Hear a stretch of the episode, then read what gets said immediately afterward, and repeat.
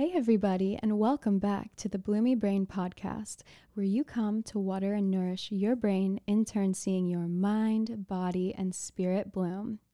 This evening, I have a very special guest with me. If you guys would like to welcome Amber Law, the owner of Healing Leaves Holistic Center and Inner Guidance Hypnotherapist. Welcome, Amber. Hi, thank you so much for having me, Carly. You're so welcome. I'm so excited to have you here and that we could really work this out. And how much fun is it that we're doing this on a So Saturday fun. night? It's right? my first podcast ever. I'm excited. Yeah. Guys, oh my gosh, that, I feel so lucky to have you on. Um, I can, you speak so well. I could see you doing so much more of this. So I would love to, especially, well, I'll wait and say, but with so many practitioners at Yeah. Healing Leaves. I think you guys could have your opportunity for everyone to tell their story. yeah, really wonderful. absolutely. Well, I'm really excited that I get to be the one, the first one to kind of get you into this and, you know, just go for it. We're going to have fun tonight. Absolutely. So, how are you feeling? I know you told me that you were in class all day today. All day. Yes. So this is a, a lot of firsts today. I um, took my first Reiki class, and it was a different type of Reiki than normal, um, taught by Jessica Bennett. And uh, it's just a really, it was a really fascinating class. Really spoke to my heart, and Mm. it was from ten to six, mm, about six thirty, I think, when we finished up, and Wow. then kind of came right on over here and yeah was a beautiful class though and she has some more upcoming classes um, Mhm. she's just an amazing teacher very gifted um, and talented uh, worker That's incredible. Healer. Let me change that All of the things, whatever right? yeah what, what would i call her exactly i guess uh, Multifaceted. yes I love that. Um, and I just have to say, I love how immersed you are in your business. That really says a lot about how passionate you are about what you do. So I think that that's really cool. Um, but why don't you tell the guests? There may be people, and, and even myself, I feel like if you asked me, I may not even be able to give the best definition of Reiki. But what is Reiki exactly? Mm. Well, so basically, it's allowing and moving the ego aside and allowing source energy to just channel through you, bringing the higher self um, and fully embodying that. And I cannot answer to the typical Reiki since I haven't taken that. And this one, what's really unique is she's teaching us to download our own symbols for the client or for Mhm. ourselves. So if we, um, for instance, need to feel more grounded, we may bring the tree of life down and just place it wherever we're feeling. So it's really about learning to access the higher self, learning um, to listen to our intuition and kind of understand how it works. Yeah. that is that is just so um interesting to hear about i mean all of the things that you guys do at healing leaves are so intriguing to me um, and you guys are just all so talented so why don't you tell the audience a little bit about healing leaves Sure. and what you do and you know what makes you passionate to be there and be the owner Wow, yeah. So many things, and we do have so many talented um, um, practitioners. So, really, what we've come up with is the concept of taking a holistic healing center, which would mean, you know, complementary medicine or things that aren't quite as ordinary, Mm-hmm. and then we're um, blending it with a day spa type service. So we have, well, it's kind of we came up with this in a fun way um, from skin to soul and everything in between, and we truly, truly have that. Um, so yeah, starting with estheticians and then massage therapy, but everything has its own little twist. So we do have your typical um, facials, but then our Oh, those are far from typical. Right. That I was, going to say, then our estheticians are so creative and have come up with um, using crystals and just other, you know, ways, Incredible. sound bowls and things like that to really make it a healing experience in itself. Yeah. And uh, then we have massage, and even our massage therapist um, use different forms of kind of finding where the energy has been stuck and releasing it and and acupuncture with uh, Patrick and he's amazing at what he does and, and he has many different things he does as well like qigong which is a movement oh, wow. type of energy and, and slow moving I, I, couldn't even do it service he would do so well explaining it but breath work and movement and moving the energy through the body and um, yeah it's, it's just beautiful and he does astrology as well and and then uh, hypnotherapy, and then the Reiki and shamans. Uh, the sh- we have shaman, and we're just ever evolving. And there's workshops yeah. and classes and community and groups. So, really, what I wanted is a place where we can explore all the different types of modalities and bring them together in one place where we can r- truly um, come in and and really have self care taken to the next level where you can just um, pamper yourself, but you can also treat your mind, body, and spirit. Yeah. Tr- truly treat it. You know, with, if you are grieving and uh, having some acupuncture, then he might say, Oh, you may want to see Amber for uh, grief or Sami or hypnotherapist for grief. But really, each one of us have our strengths that might work a little bit better with what somebody is going through, and yet each one of us could also help an individual, you know, with what they're going through too, all on its own. And so yeah. it, they just synergetically blend together to to really give a person a whole body treatment and healing. Yeah, like total mind, body, spirit, all of the things. Um, and we'll get into my session and, you know, everything that was uncovered there and that I have felt post leaving the session. And I mean, just some of the things that you mentioned, I, I absolutely could not agree more with that you guys are really just, you know, far from the rest. And I left feeling like the highest version of mm. myself. And it was very cool to you know, have these sessions before venturing home around the holidays when, you know, you're around a lot of friends, family. It's, uh, you know, kind of an environment that you can experience a little bit of social jet lag. So to have to have seen all of you guys and have been um, and have been given that armor, it was almost like you guys gave me this invisible armor to put on. Not that I don't love my friends and family, sure. Um, but you mentioned it when we spoke the other day. Um, I believe you called them hypnotic anchors. anchors. Yes. Yeah. Yeah. I mean, going home, um, we do, you know, it, it is great to see our family and friends.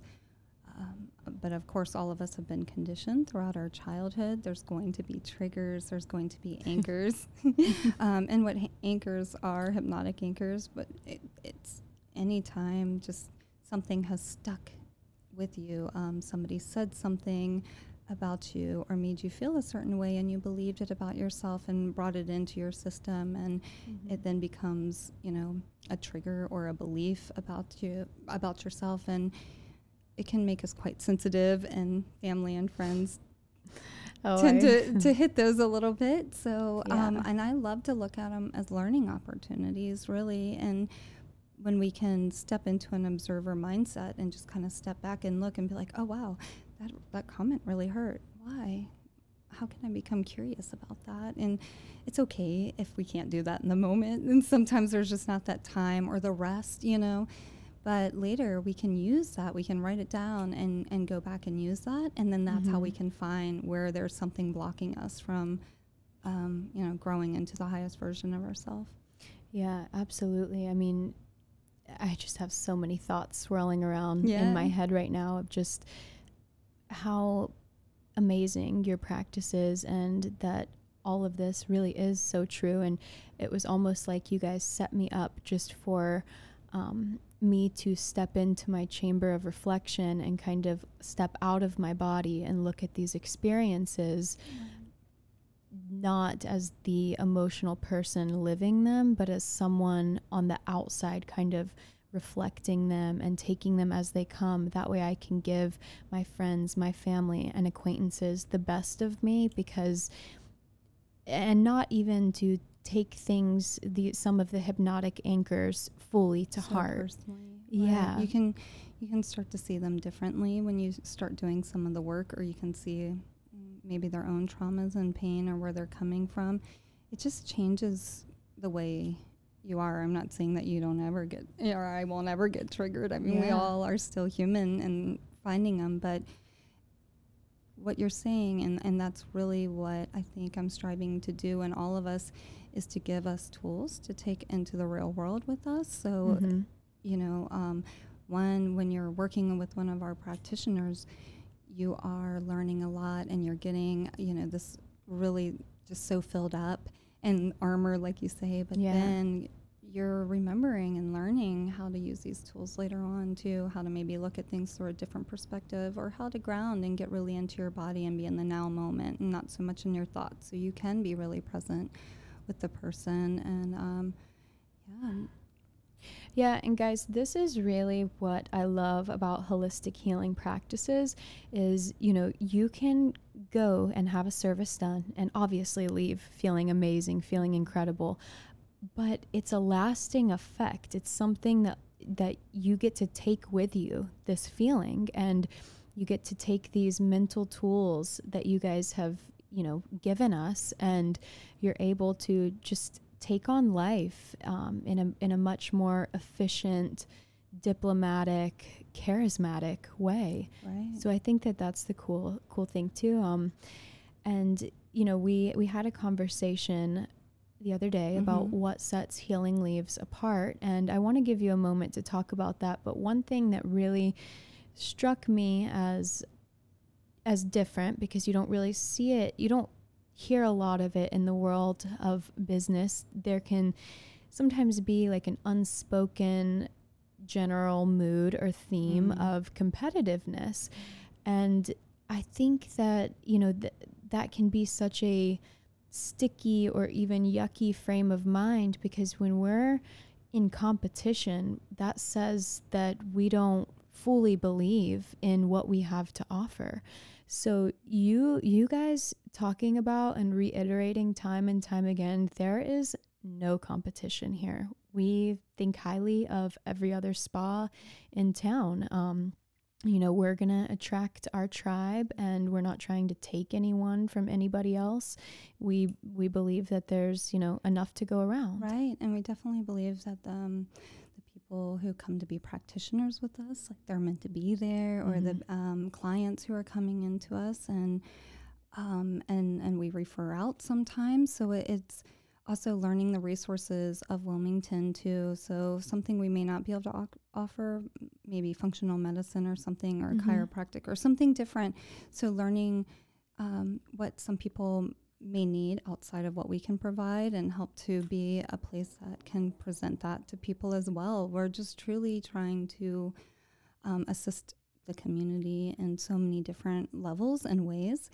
And yeah, as far as our mentality and, and kind of our values and what we feel set us apart is that we do each value what one another um, does, and we take the time to learn about um, one another's modalities. We get to try them out and do some sessions. And so we're all getting some constant work on ourselves and, and getting a chance to take care of ourselves as well, but then also seeing what gift this other person brings. And then we're able to keep that in mind when we have someone who um, we might say, hey, this this might also be something really good for you, or you might want to try this out, or this Yeah. class is coming up. It's not it's not ever feels you know, we're never trying to do a sales pitch or anything. It's more just about knowing and keeping in mind what else could maybe help this person that they may not even be aware of. And by introducing them or just talking about it to them, it might be something that really helps them on their journey. Yeah, I mean, because all of you guys' services that you offer are, you know, absolutely in congruence with one another. Um, it's just like my mom getting her the hypnotherapy session with you, which she still needs to book. She's she's so excited. Um, but I was even telling her, I'm like, I, you know, I think that you should do reflexology while you're there too. So let's get you a session for that, and Right. I might do some other things. So I'm, I'm gonna go with you for sure because I'm not letting you go alone. I just, I want, I want to like live in your practice. I mean, it just was. Had it not have been Christmas, I might have would have stayed. I know. and and that's what I wanted when I was trying to think about the environment that I wanted is I really wanted to be able to walk in and feel you know, just a place where we all feel supported and feel loved, or, you know, at the very least, just um, a sense of community with one another. Because yeah. so many of us who do this type of work are very sensitive to energy and we're dealing with a lot of heavy issues too. Mm-hmm. So we mm-hmm. don't need to be dealing with too much work um, problems outside, of, you know, drama and things like that. Yeah. So it's kind of consciously um, working at keeping that vibration high. But it's also not about fakeness either. Like yeah. we know that we're all going to go through some hard times at, and need some extra support, and that needs to be okay too. This isn't about judgment; it's about helping one another. So we're a place where practitioners can come and like rent space or or have space to to be a practitioner, but also yeah. um, be surrounded by others who understand what it is to, to help and have kind of support or um, even others saying, hey, check check her out. It was really great. This was amazing and like boosting up that confidence. And we have people who are very um, you know, they've been doing it for a long time or very gifted or have just amazing credentials. And then we make some room for some of the newer people who are just learning and starting out as well. And some some of the leaders um, in that modality may take them under their wing and, and kind of teach them a little bit. And so I see this as just a starting point because there's so many ways we can expand this and um, help help you know a new practitioner not only gain new clients but gain experience and wisdom and grow their business as well yeah absolutely and speaking of grow your business and business what inspired or drove you to practice hypnotherapy mm. yourself wow yeah i i guess some of my earliest memories my dad used to like doing some, I don't know, I don't know, think he ever, you know, maybe he read a book or something. But I remember my favorite time when he would be home and would tuck me in, he would do a little visualization about floating on a cloud or something like that. And I loved it. And I want to say that was probably my first introductory to the idea of it. I don't know if I knew what it was called. It's so special. And by the time I was a teenager, I just had so many books about, um, you know, psychology, the mind, the subconscious, the unconscious, mm-hmm. um, just deep diving into um, how the body works, how the mind works, um, how do people perceive the way they they do, why, you know, yeah. what forms the personality. It was just it was so fascinating to me and really um, I didn't immediately go into it, although I did take some different classes along the way, and I would use it with my own children when they were going to sleep at night or yeah. help them visualize um, doing well on a test or sports performance and things like that when they were little. But um, I went into health coaching, and I love doing coaching and the questions, but I realized that was just a starting point. And mm-hmm. then when I uh, really went deep into hypnotherapy and and doing the full training, I realized, wow, this is so fast because I'm working with the subconscious mind and not so much with the conscious mind because our conscious mind is always trying to look you know, for the answers and it's talking to everyone about the problem, but it's not coming up with the solution. And a lot of times that's because it's just a little bit more buried. Yeah. And so when we dive into the subconscious mind, we're able to find those answers or those resources or tools that are needed, pull them up into the conscious mind and uh, and really get to the core or to the root of the issue very quickly. Yeah, and I mean, you know, the session that I did with you, I I completely agree with you. Consciously, it's like what we what we got to that day. If I was in my conscious mind, it sh- it shouldn't have been that hard to get to, but who knows? I we may have never gotten to it because of all of the symbols and you know the restriction that I may put on my throat chakra to not fully, you know, all of the different things I maybe would have consciously never gotten to the root of the issue. Um, and we covered a few different things in there, but I really think that the most profound thing was when and and you guys so we're just so you guys know we're not i'm not asleep she didn't put me yeah. to sleep when i'm doing that or when you're doing this to me Mhm. Um i was i was awake i just was in what a would you trance yeah trans like kind of like that a word kind of scares people sometimes, but it, it's like eyes are closed most of the time. Some people will open up their eyes a little bit. They may Mhm. visualize better that way, but it's basically going in to the alpha and then even to the deeper range of the theta brainwave state. I'm always kind of watching for signs, yeah and that's a hyper focused state. But we're focused internally. So we're turning our focus inwardly and then we're feeling into the body and able to do so much more. Um, so we may feel some tension or pains or different things that come up that give me clues to where there's something that might need to be worked on. Um, So I'm always asking, check in with your body or feel into your body now. What do you feel? And if someone's saying, oh, there's this like tension coming up in my heart center or my throat all of a sudden, then we can dive in there and, and find out what's going on. And, and oftentimes that you can, I'll, I'll just stop there and let you finish what you were saying about it. No, I mean e- exactly, and um, to be able to share with you guys today my private, personal, in, a, a walk inside my hypnotherapy session. You know, this is emotional. I did cry many times in the session.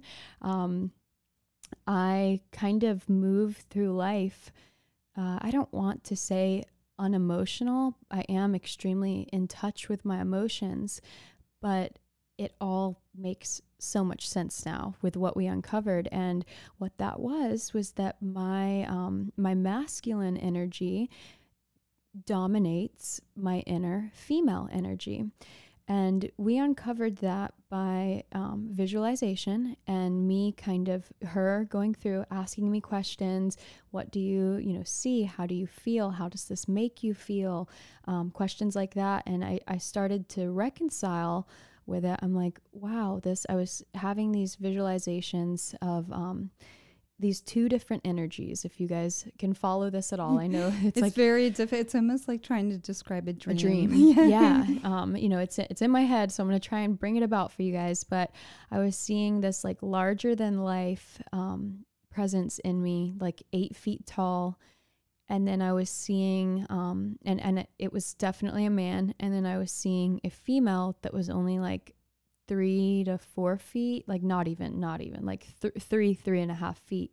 And I was like, that's so interesting. And why does he look like he's like thriving and she looks really hurt? Um, and then I started think, you know, we go deeper and deeper, and I'm like, and then I get emotional again, and I'm like, oh my gosh, you know, my inner, we we all have what would you say, inner masculine, inner feminine? Yeah, I would say that too, and and just inner, um, uh, so um, inner children or or aspects, different aspects of ourselves that Mhm. have maybe been hurt along the way, or or something about it wasn't acceptable, something about our behavior. We have to. Yeah. This is a necessary part of growing up. Um, in a way because you know we have to conform to school or different things and and luckily I start to see signs of it becoming a little less but you know in order to keep us safe we can't just run wild or run out into the middle of the road or something. Yeah. but um, sometimes we can take things wrong. We can take things um, different. Um, sometimes there's just really hurtful things that are done to us um, real traumas that happen as well. And basically, what happens is sometimes a little fragment or aspect of our personality may kind of get stuck or it may sort of get pushed down. So, some examples of that would be um, a child that's maybe singing so happy and she learned a new song at school that day. And mom might have a horrible headache and has had the worst day ever. And just finally is like, please stop. I can't take the sound of your voice anymore. And right then, that could, if it sticks and if it, you know, is powerful enough, um, be a root cause of or the beginning of um, someone who says I can't sing or something like that. And and not Yeah. to put it on a mom. I mean, I'm just trying to give an example of how that's yeah. just very human. Sometimes it's like, please, no more. And I'm not saying this ever to create guilt or fear in any parents, but that um, is just a, a prime example. And so, what can happen is if we can go back in and remember that, and you can bring your adult self and the resources and what you do know as an adult, and you're kind of seeing that situation happening. Not only can you maybe understand what a hard day or how it feels to have a really bad headache and just be listening to this loudness, and Yeah. maybe that it wasn't meant that you actually had a horrible voice or anything like yeah. that. But then you can also um, validate the child and the hurt feelings and kind of just, you know, help with that and bring it back and incorporate it back into the body. And, you know, um, oftentimes as we're growing up, there will be other things that have happened along the way that uh, kind of reinforces that belief. So, it may that may just be the beginning and then there may be numerous other things as we grow that Yeah. reinforce that but that is kind of um, a possible way i'm not saying for everyone but that is a possible way where someone who never would sing could find out that they have a really beautiful singing voice potentially later on or be less afraid to sing or something like that um, yeah. yeah Um, yeah, and I mean, I, I agree with that because with mine, upon reflecting in the moment and after the session, um, but definitely in the moment, you know, when when you, it was almost like you kind of nailed it. That you're like, let's bring your inner feminine up. They need to be the same size, and I'm like, why isn't she the same size as my masculine? And then it's like, oh, wait, I know why. Because of all of the things that have been said to me by um, people in life, friends, family members, guys I've dated. And it's like, oh, God, we come into this life like a untouched block of ice and then life just starts chipping away at us. and while we're being sculpted into these Right. beautiful humans that doesn't mean it doesn't freaking hurt along the way. Right. Um and i mean after the session because you you really opened my mind a lot to tapping into that female side of me and not suppressing her to make other people comfortable anymore and not not hiding her or hell not even changing her to how society wants to see me. I told my little sister i said you know i have changed a lot about myself mentally physically emotionally spiritually and i've cultivated this person that is like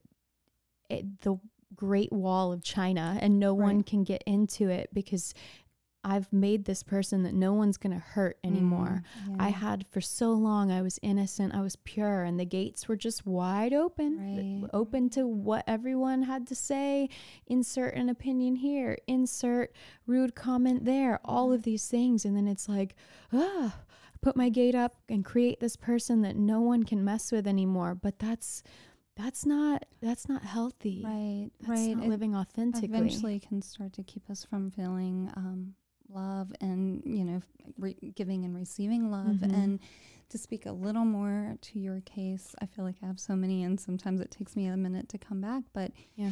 yours was a very beautiful session of just symbolically um, and you're absolutely right that so you know that large figure that you were seeing that felt more masculine and everything was the part of you that just had to keep it together and keep going basically where the the little one the feminine kind of smaller energy was the one that sort of took that sad hit or took took that hard um, hit. And maybe maybe you didn't have time to process it. Maybe you tried but didn't really know how. Maybe that part wasn't really accepted any further. And yeah so what we kind of felt like was more the masculine it was the part of you that needed to be driven who has to still wake up and go to school in the morning even if somebody bullied you the next day um, or go to work if even if you're hurting. And that is sort of how they can start to become out of balance it's it's not like anything overpowered you necessarily. It was just that you know hit after hit or you know like yeah. um i mean it makes part of you had to get stronger um, and keep going you know? Yeah, I mean, it makes me emotional all over again on this podcast. Um, I'm having a flashback and a flashback currently to um, sixth grade when and you know when you're when you're little there is so much direction in your life go here go here be at school by this time i'm going right. to pick you up at this time you have this sport you know we don't have a lot of individualism and freedom when we're mm-hmm. young it's very regimented which is great kids need structure but um it makes it hard to escape sometimes bullying and ridiculed ridiculing and oh my goodness did i get bullied in school um, and I'm having a flashback right now to sitting at the lunch table in sixth grade. And I, my parents, um, I, I started breaking out towards the end of 5th mm-hmm. grade. And um, still to this day, I struggle with acne. I mean, I, I haven't in the past year because I have finally realized that I have a gluten sensitivity. Oh, okay. causes hormone imbalance. Um, and that's you know in congruence with my thyroid and now my thyroid is in remission over realizing this sensitivity so thank god. But you know when when we were young my my parents were just doing all that they could and bringing me to the dermatologist started getting me facials um, because my skin was just so bad. I mean, I was getting called a pizza face and this and that and all of these different names. And it truly felt like school felt like a war zone.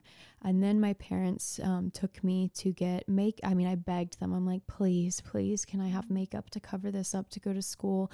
I, fr- from about sixth to 12th grade, um, I, I stayed home from school so often on days where I was just like, I cannot show up today. Like my face looks like there are crate like just insane right. craters. Um, I don't want to get bullied today, and it it's so sad to think back to that and think, oh my, I missed so much mm because I was letting what people thought of me hold me back. Um, I missed so much. But back to the story, I was sitting at um, the lunch table and these two kids were they were in front of me and they were laughing at me. They were like, "Look at her! Look at her skin! Oh my god, it's like an oil slick. You could reach out and touch it."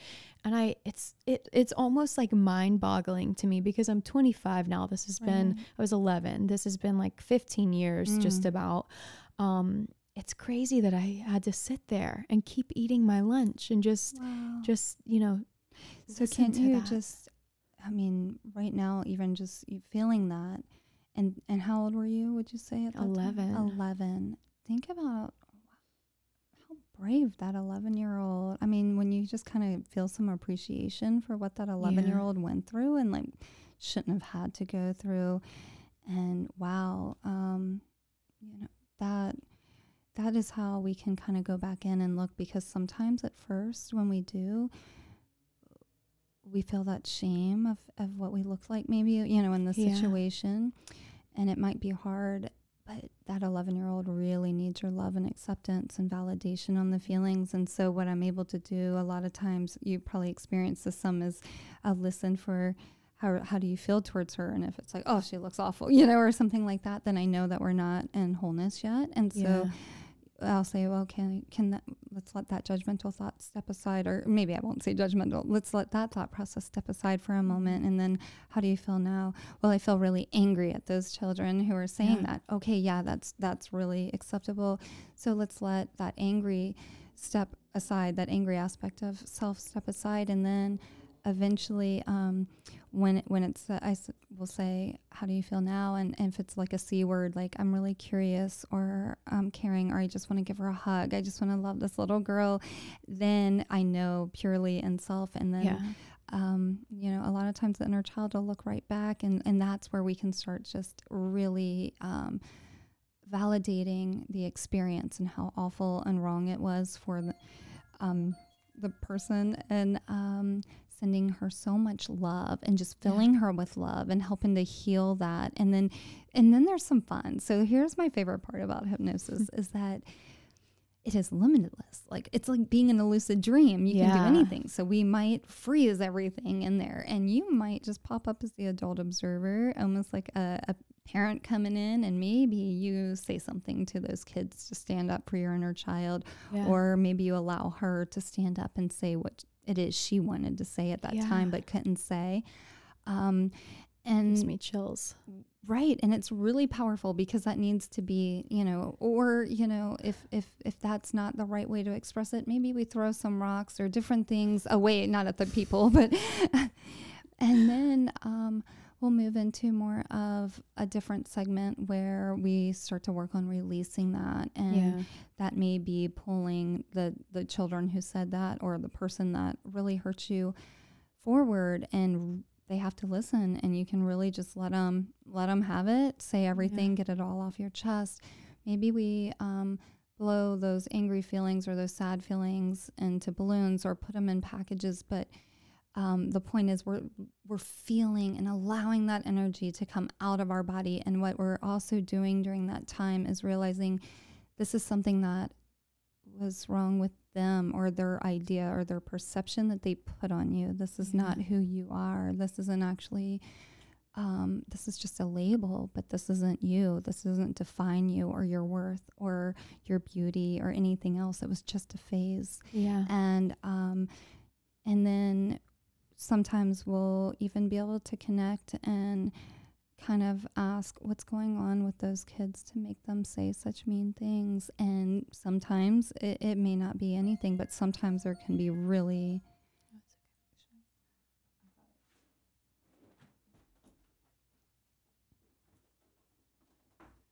sometimes there can be some very amazing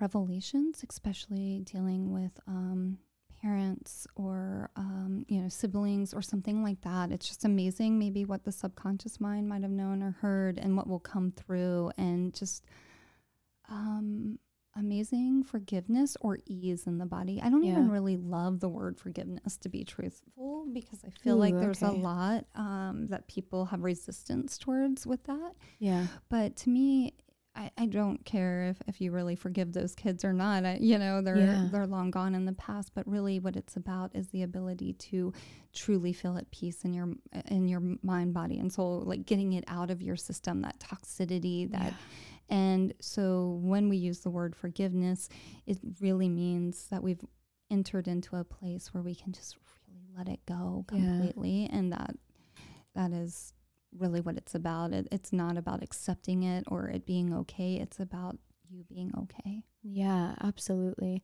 Um, and and I agree with you about the word forgiveness. It it's almost sometimes like my mouth doesn't even want to let the word come out Right. at times because it's like, you know, where was my sorry for this? For me to give you, for me to mentally set myself free, there was no sorry. But that's that's the part. That's the funny part about it is sometimes you know, um, like the philosophy book, I, I always refer to this Don Miguel Ruiz's oh, my favorite. Yes. Mastery of Love. Oh, it's so Mastery of Love. It's on my. Um, it's I have so few Instagram posts, and Mastery of Love is one of the ones on there because it it touched me so. I mean, it was. He has such a great way of saying things so simply and understandable to everyone, and I just hope everyone reads that book. me too. I mean, I I never thought that I would like it more than the fourth and the fifth agreement, but I like that one the best. But Yeah. he's what does he say? Um, when you you open the wound with the scalpel of truth, forgiveness is the medicine that heals the wound. And oh, it's so and how he starts it off like right where you're finishing you know what you're saying it starts off with what if we were on a planet where everybody had these open wounds and just to touch or hug or anything would create such pain Ugh. and really what he's meaning by that is that we all have these wounds or you know especially children can be dealing with their own bully. Maybe somebody is bullying them and so they're turning around and bullying somebody else. Maybe they have a really difficult thing. Whatever Yeah. reason it is it is making them feel better about themselves in that moment. And it, and sadly it continues sometimes into adulthood you know maybe a little more of a filter. But in truth whenever somebody needs to put someone else down or make someone else feel bad about themselves it's because they need to feel better about themselves. And Mhm.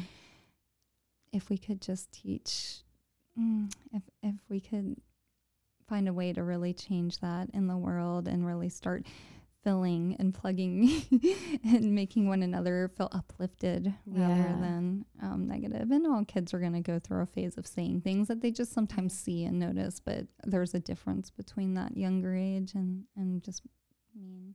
Yeah. Well, mean.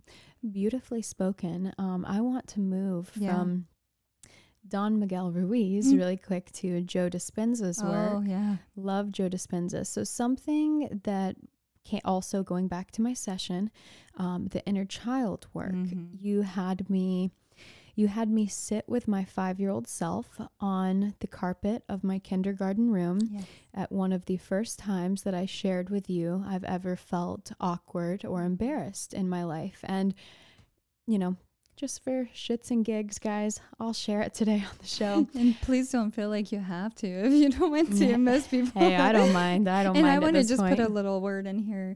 Yeah. Um, all hypnosis sessions would all, would, if the person wants to share, always. Yeah. But of course, um, you know, it's between me and you. Unless Yeah. you know, if you want to share it, then Goes I'll nowhere. speak to it and speak about it. If like in this situation, but I wouldn't ever tell anyone or say anything to anyone about it. Your files, Yeah. you know, everything is kept very um, HIPAA.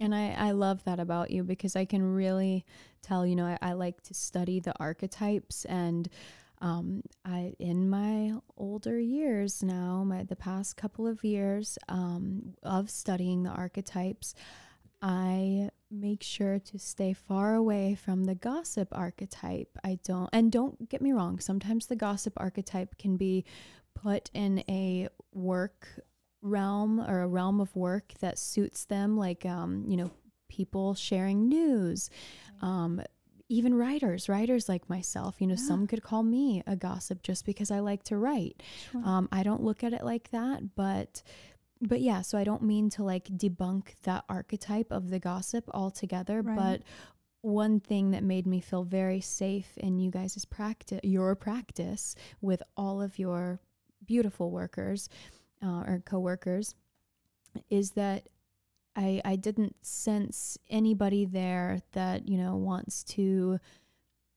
you know absorb maybe what someone's going to tell them in a session and then run and tell Barbara or Susan or you know your partners. I, I like that it's it truly is a safe space, a safe haven to disclose whatever you want with any of the therapists you see and you know you guys are so genuine about everything and it it, it really means a lot to know that what we say in these sessions is only shared if we feel comfortable Yeah. sharing And if, and sometimes if a person is interested in another practitioner, we may ask, you know, is it okay if we kind of um, share some of the information? A lot of times we'll do it with the person there involved, or um, but rarely ever only because that way each practitioner can work on what it is they need yeah to work on. It may be different than what one of us, or it may just be a very general. But even then, it's it's with the permission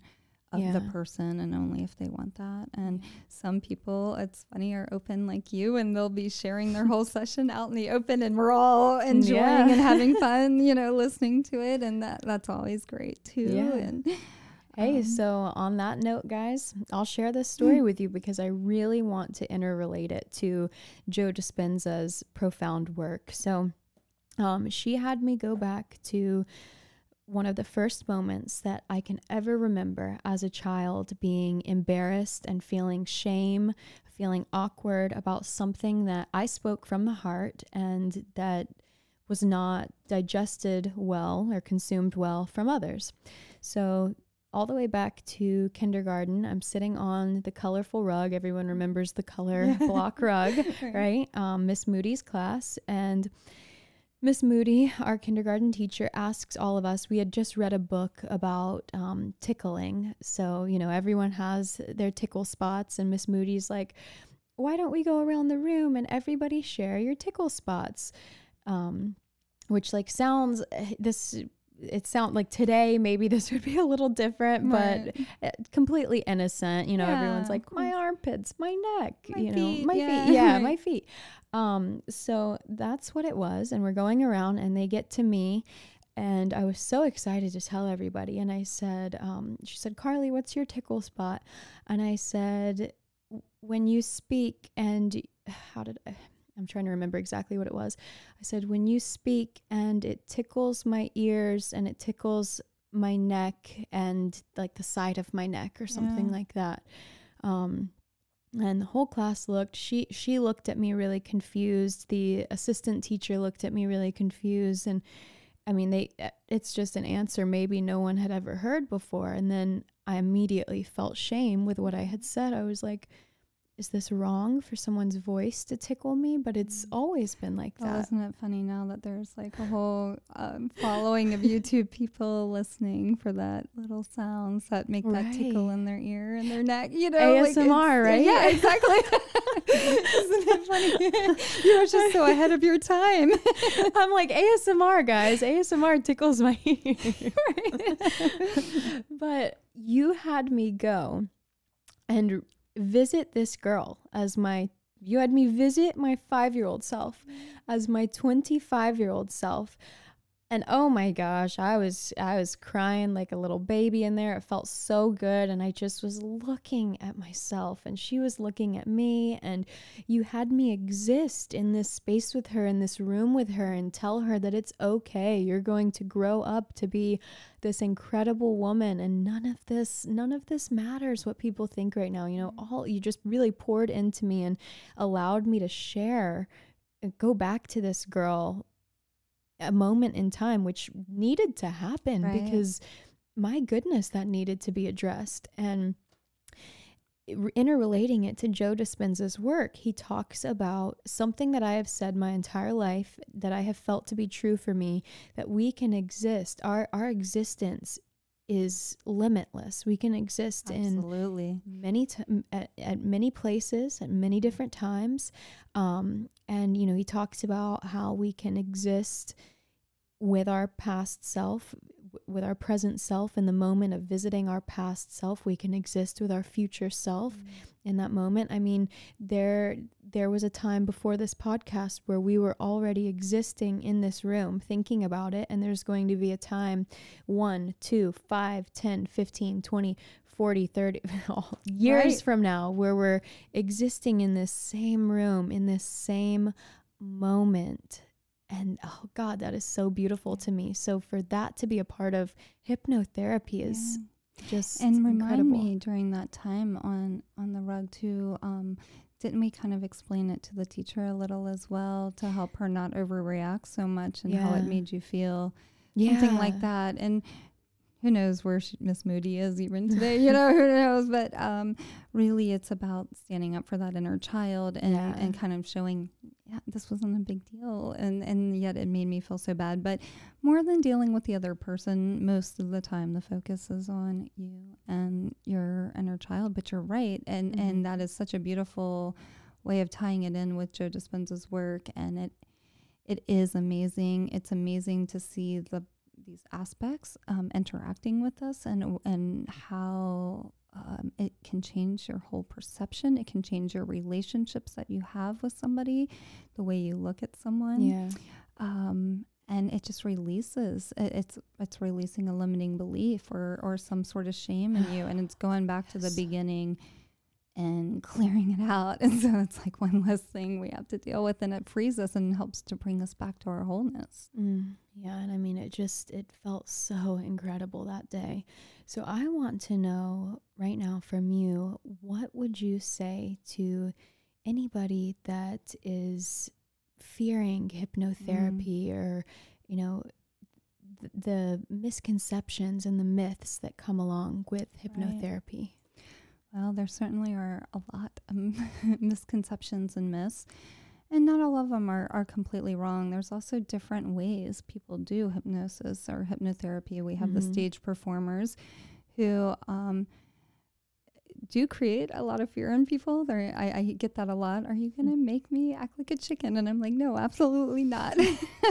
I wouldn't last very long if that's what I was doing. Yeah. Um, they are in the, for entertainment, but what I I do credit them with is is it's quite astonishing. They really show the power of hypnosis up Yeah. there on on screen um, or on live or for The Vegas I mean, stages, right? yeah, I mean, it, it, it what they do and what you can do in hypnosis is amazing and Yeah. fun. Um, but the difference in my form with hypnotherapy is I'm not there ever to embarrass anyone. I'm there. We're having a, a back and forth conversation, and the goal is purely just to help empower you yeah. to use your own mind to, to hold that space and to take you back using the tools i mean trance is i, I guess this would be a myth is the, the word trance and it implies people think of like a zombie or mind control um, being under the influence of someone Mhm. especially after watching a stage act and they're like well they were making them do things that they would never do Yeah. um, and yes, to a certain degree, some some people use it that way to have fun and stage shows and, and things like that. But um, my form of hypnosis or hypnotherapy in general, I am not really there to put things in your mind. Perhaps a few um, affirmations that we might come up Mm. with together, or filling you up, or just a few words to help you, Uplifting. uplifting, things like that. But like you mentioned earlier, you are awake and you are able to discern what I'm saying Mhm. and what you're thinking. I- It's a very interesting realm to be in. And, um, you know, people correct me all the time, um, or y- y- if I accidentally say a name that's wrong, like if I say Miss Mindy instead of Miss Moody, they're like, no, it's Miss Moody. so there is, um, Shout out Miss Moody. no, um, or can we say that anyway? right. um, but but that's just a way for people to understand that we're working together in this and that they're not they're not under my control or my influence i'm just helping to get them to that state um, Yeah. is a natural state that we go into but then we're able to use it for a purpose and i'm able to hold you there for a Yeah. longer amount of time you know um, but speaking to that too to alleviate some fears people are like well what are you doing to get me there you know and um, the truth is, it is a natural state. We go in and out of it every night before we're falling us falling asleep. Mm. Um, it's the state where we're still kind of aware. We might be starting to get a little bit of dreams, but um, we're still kind of knowing. It's just like we're starting to turn more inward, and really, that is the best description I can give. Is that we're we're turning our attention inward, and we're letting everything else zoom out of focus. yeah.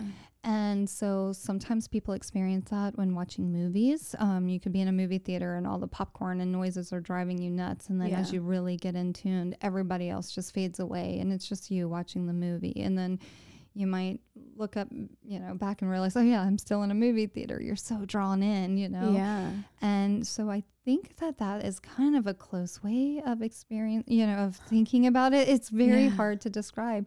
And in a lighter way, um, we, some people, I, I sometimes do this, experience it while driving. It's like, whoo, I'm already there. And it's not that I'm not aware of driving. Yeah. I absolutely am. But it's just that it went by very fast and many things are processing in my Mhm. mind. Um, Oh, I resonate with that. yeah, and that is sort of a form of time of of trance state as well. So yeah. anytime that we're going inwardly or or just able to like let everything else sort of fade away and just focus on self, um, that that would be what I would describe it as. And one last thing I think that I really like to say to alleviate people's fears, um, more than anything, is that every day in every way we are getting hypnotized through advertisements through billboards through radios and ev- you know news there's so much coming at us Mm-hmm. and so there's a very big difference when you come to someone like myself or Sami, the other hypnotherapist at Healing Leaves, and you know that you and I are working together for a goal. And every time we sit down and watch a movie or a commercial or anything like that, certain trigger words are going straight into our subconscious mind and they can create fears that we Mhm. don't even know that um, were put there. I mean, let's just um, think about a typical uh, commercial for medicine. It, it can trigger us one to think that about an illness that we didn't even know we might have had, but our symptoms match. So it's starting to go into our mind, or that we, you know.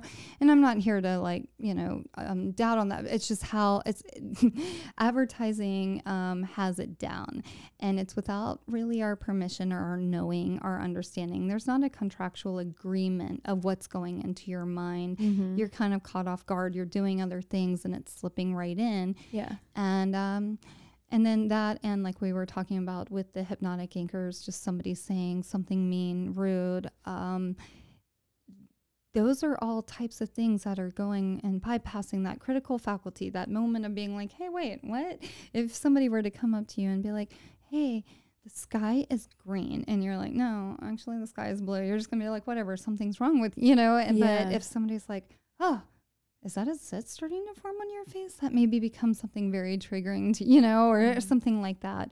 So, um, yeah, it's just these differences. And basically, um, try to sum this up a little bit.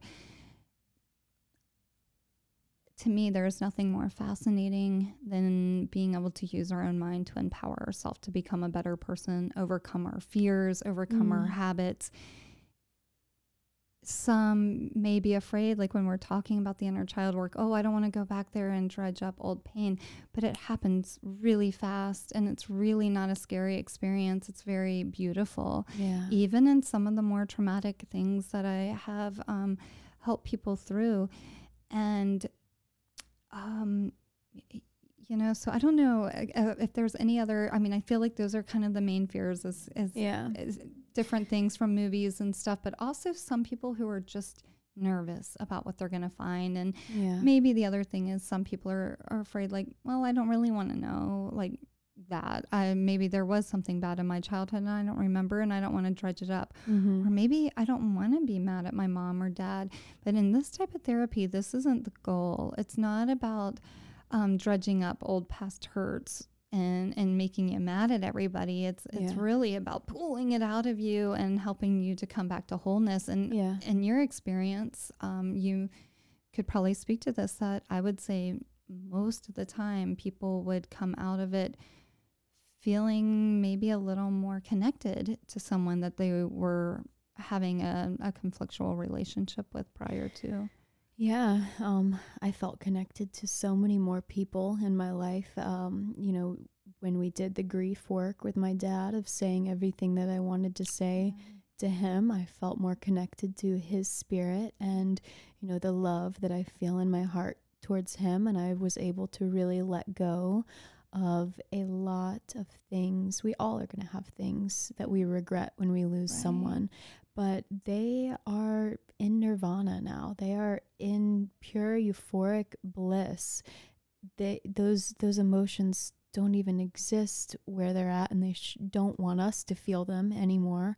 Um, But we hold on to them and can hold on to it for so long. Um, you know, um, many times some of the first deaths we may encounter as children or grandparents and things like that. Mhm. And there can be a lot that people hold on to about um, maybe not spending enough time, or maybe they were asked to spend some time and they didn't, and they're still feeling that. And then there can be a fear of, I better make every single visit every time Yeah. somebody asks me to do something. And um, we're often able to go back and, and release that fear and, and also um, see that we were going through different stages of life and that we've learned certain things from that. So mhm. we can't hold our 18 year old 18 year old self accountable in the same way like it's time to let it go sometimes or or 8 year old self or you know 13 we can just start to see that what No does guilt really us. do you know after a while once Yeah. we've processed it as long as we're not hurting anyone you know it's like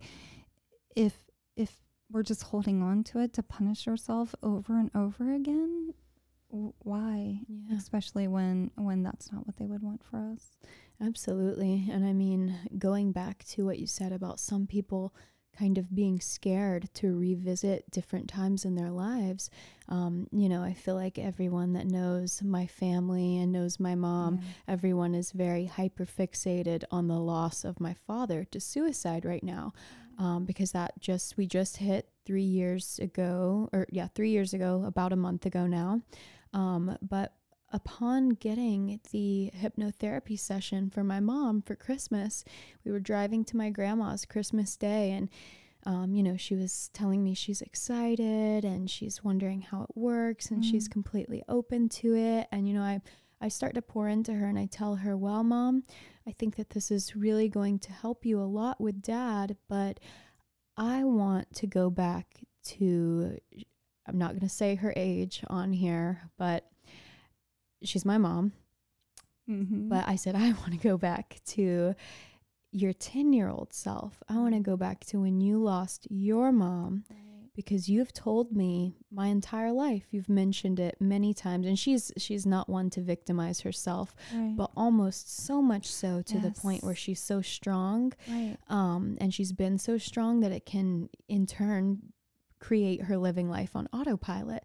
And I said, I want this hypnotherapy session, of course, to help you with dad, right. but I want to I want you to go back to when you lost your mom mm-hmm. because she lost her mom in the biggest tornado to ever come through North Carolina. So in 83 wow. she wakes up in the hospital she had been thrown almost like a mile from her house 10 year old little little she, my mom's pretty petite found under a hot water heater in um, i want to say she was in a coma and she wakes up in a full body cast. She had missed her her own mother's funeral. Wow. And her mother was just this enigmatic larger than life like beautiful but feisty. Mm. she she talks about how she took her to the skating rink all the time and they just mm she was so much fun. Yeah. And I said, you know, she she's mentioned that she's not gotten the help, especially in those childhood years that right. she needed. And then it's so easy to go through life and be like, "Oh, well that window has passed. We're no longer here anymore. I don't need help for this."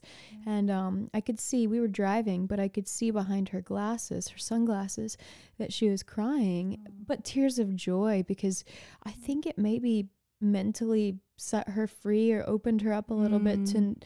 to have someone hold that space for her right. and acknowledge and almost know like that you guys are there waiting on her mm. waiting to help her tackle this and she just feels so good i mean it's almost like a motherly love coming from you guys and if you think about that that does make sense because when you're when you're helping someone target the loss and the grief of losing loved ones and you specialize in what is it called grief um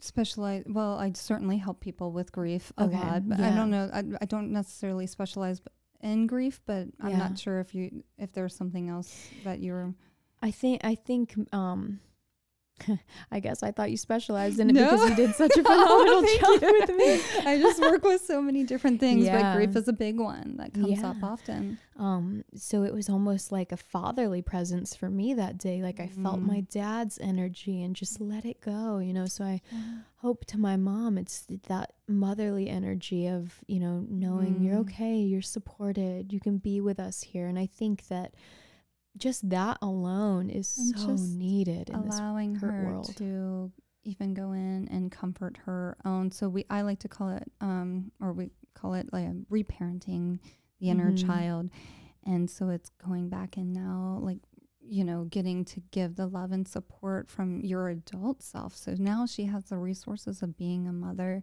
yeah knowing all of what she knows and then being able to go back in and really help that traumatized little girl. And I would like to mention too that you know grief comes in so many different layers. So you can oftentimes get grief counseling or have a, a great support system at the time, and um, but you're you're only limited to the resources you have. You know, as far as your age of being ten what do you bring? Uh, yeah. How do you help your, you know, self with that? And, and amazing counselors, definitely.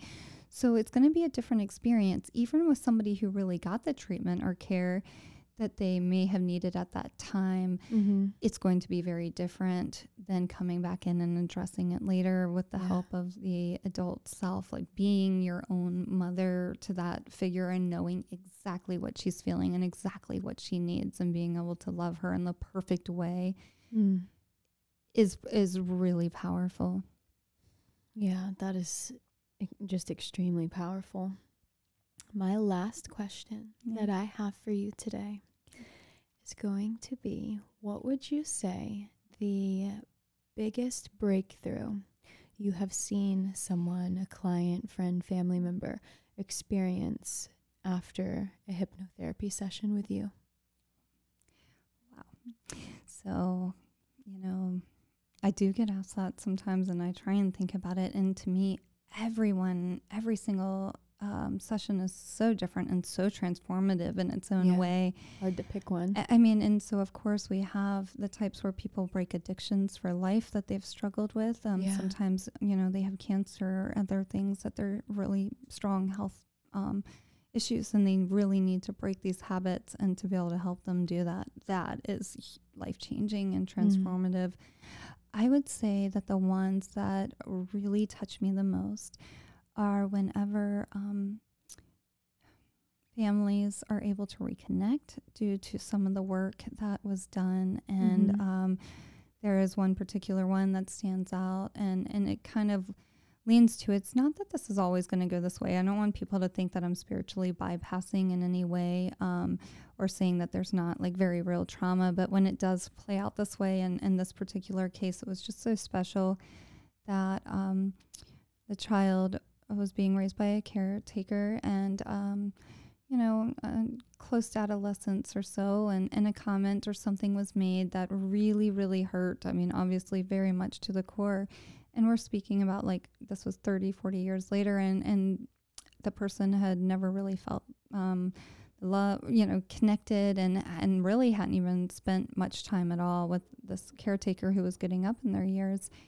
And we were able to bring the adult self back in and observe and now that that person was a parent themselves and kind of knew that sometimes we might be in a bad mood and make a comment but it but if we look at the big picture of how overall they treated us most of the time and by observing it and seeing it from the adult or even their own parent experience perspective, they were able to see that it was just a bad moment for that person rather than how that person actually felt about them. Mhm. And I did not put this into their head. This was just them observing and coming to their own conclusions about it Reconciling. And when they came out, they were like, oh my gosh, I've been holding on to this for so long and I just never had seen it this way Mm. or thought about it. I really thought this is how they felt about me. And uh, what was so special about that is that the person was able to spend Thanksgiving and Christmas before the caretaker passed away, you know, early in the next year after that. And so it, it was just them reporting back to me that that was really special that they were able to spend that time without that feeling um, that they had carried with them for that long. So that that's just one example. Yeah. um, there's so many. Um, being able to take the pain away sometimes. Um, I've had Parkinson patients or people who who often shake so much, and when I'm able to get them so deeply relaxed, and that they can just have a time of no shaking at all, and just I mean, not saying that that would happen for everyone, but I've had cases that way, and it is when they come out and say, I just look so forward to my hour with you or hour and a half or whatever it may Yeah. be each week, because during that time I get to just go into a pure, purely blissful state and I don't shake and I get to forget and leave all my concerns and worries behind, um, helping people uh, prepare to transition in Yeah. life because so many people um, don't want to have that conversation. And sometimes it's really needed for a person who's facing that, um, Yeah. whether they're old or whether, you know, they have something going on, um, terminal or something like that. And so just to be able to hold that space and let them express their feelings, I mean, it's that is also um, very touching to my heart. So I feel like there's just so many ways that transformational um, but yeah, so often uh, just just to hear someone say, wow, I feel like my whole perspective on life has changed. To have somebody who, speaking, you know, kind of to your situation, who could not see themselves in a way at all that maybe even other people saw them in such a beautiful yeah. way, but their own perception of themselves was so bad that um, they were ready, you know, to let it go and and and to be able to take them back in and to see that um, their actions do not define them. Other people's words do not define them. To take them back to their wholeness, mm-hmm. to the beginning, and let them see who they really are, and to Purity. help them feel pure and whole again. I feel like there's really no better feeling in the world for somebody to be on the brink of feeling so worthless and changing it completely and being able yeah. to kind of see their life in a whole new way and and to just take off from there. I mean, I just have to say, Amber, you and the gift that you have to offer people is truly just so special, so immensely special. And anybody, I think, can benefit from this truly because we've all been through different traumas, different right. experiences.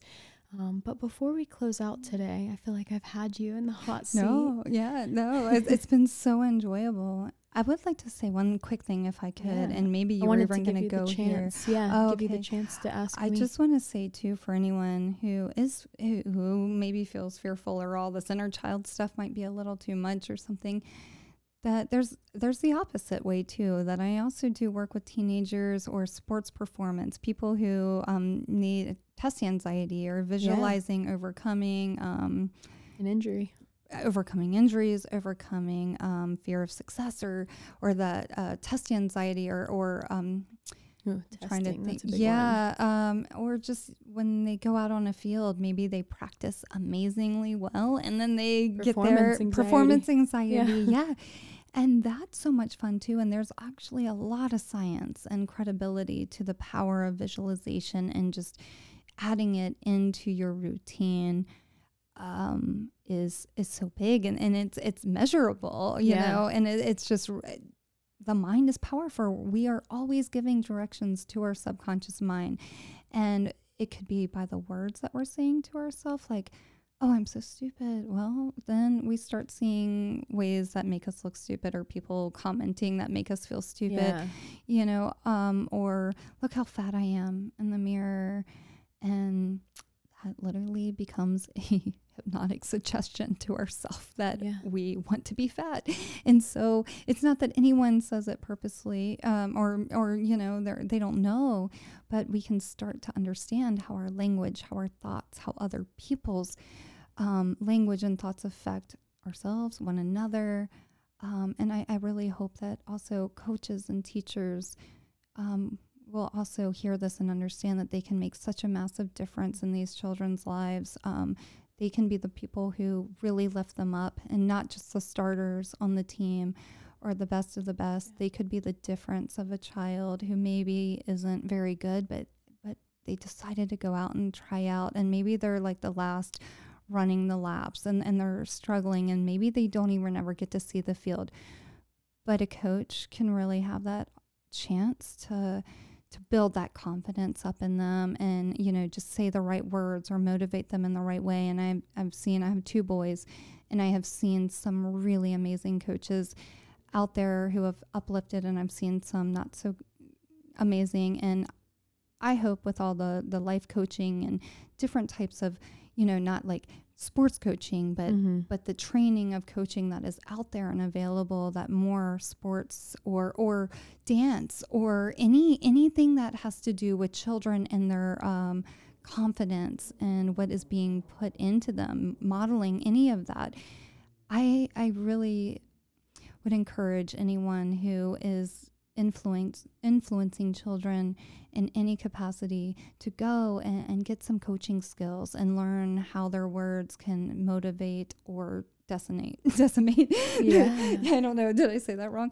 Um, but that is something i feel so passionate about because um, most of the time you know everyone's out there doing maybe they're volunteering maybe they're working and not getting paid very much and, and they're tired But when you start to feel like, you know, you're you're looking at me like, wow, what you're doing is amazing. But each one of us in every job that we um, take on can be doing the same thing for Yeah. each person. We can be uplifting them and building their confidence. And maybe it's a kid that comes back when they're 21 and was like, Do you know how you made me feel? I never wanted to read a book, but your encouraging words made me feel smart enough to pick up a book and read it. And then, wow, that teacher right there in that moment changed a life you know and, Yeah. and and and they all do in so many ways and i don't mean i don't mean to be downplaying in any way but i'm just saying that i really think that we can all become more aware because if we can start to help with the little ones then there's not so much work to do when they're grown and go back in you know Absolutely. Self awareness is key. And I love how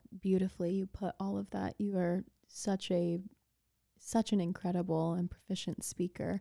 Um, so thank you so much for being here tonight. I had so much fun with you. Gosh, thank you i feel like the time just flew by and it was amazing yeah, i oh my enjoyed it God, it absolutely was. And you guys, if you ever have the chance to see Amber or any of the other practitioners Right, at Healing like Leaves, Say Asami as well. Yeah. Asami um, is another hypnotherapist at Healing Leaves, and you didn't get the opportunity to try her. yeah, Um, many of our skills are, are similar and the same, and she has just, just the most beautiful heart and energy.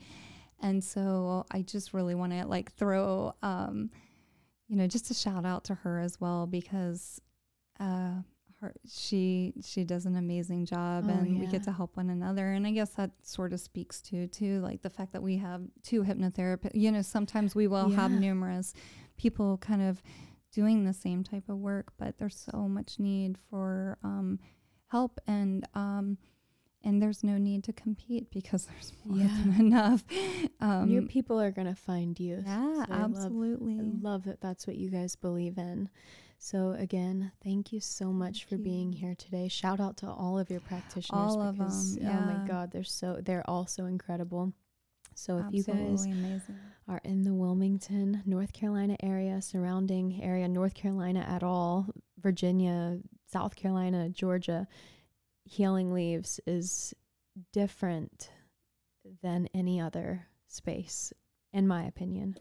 So definitely give them a try and follow And- them on Instagram too. Yeah, follow us on Instagram and even um, if you're not from the North Carolina area, uh, for instance, Asami and I in hypnotherapy, and quite a few of the different practitioners are able to do Zoom, Okay, good. and it works to in know. the same way good to know. well. So yeah, Good to um, know. Yeah. So thank you. You are so welcome. All right, guys, until next time, and I will add their Instagram name in the description below. But until next time, stay bloomy brained.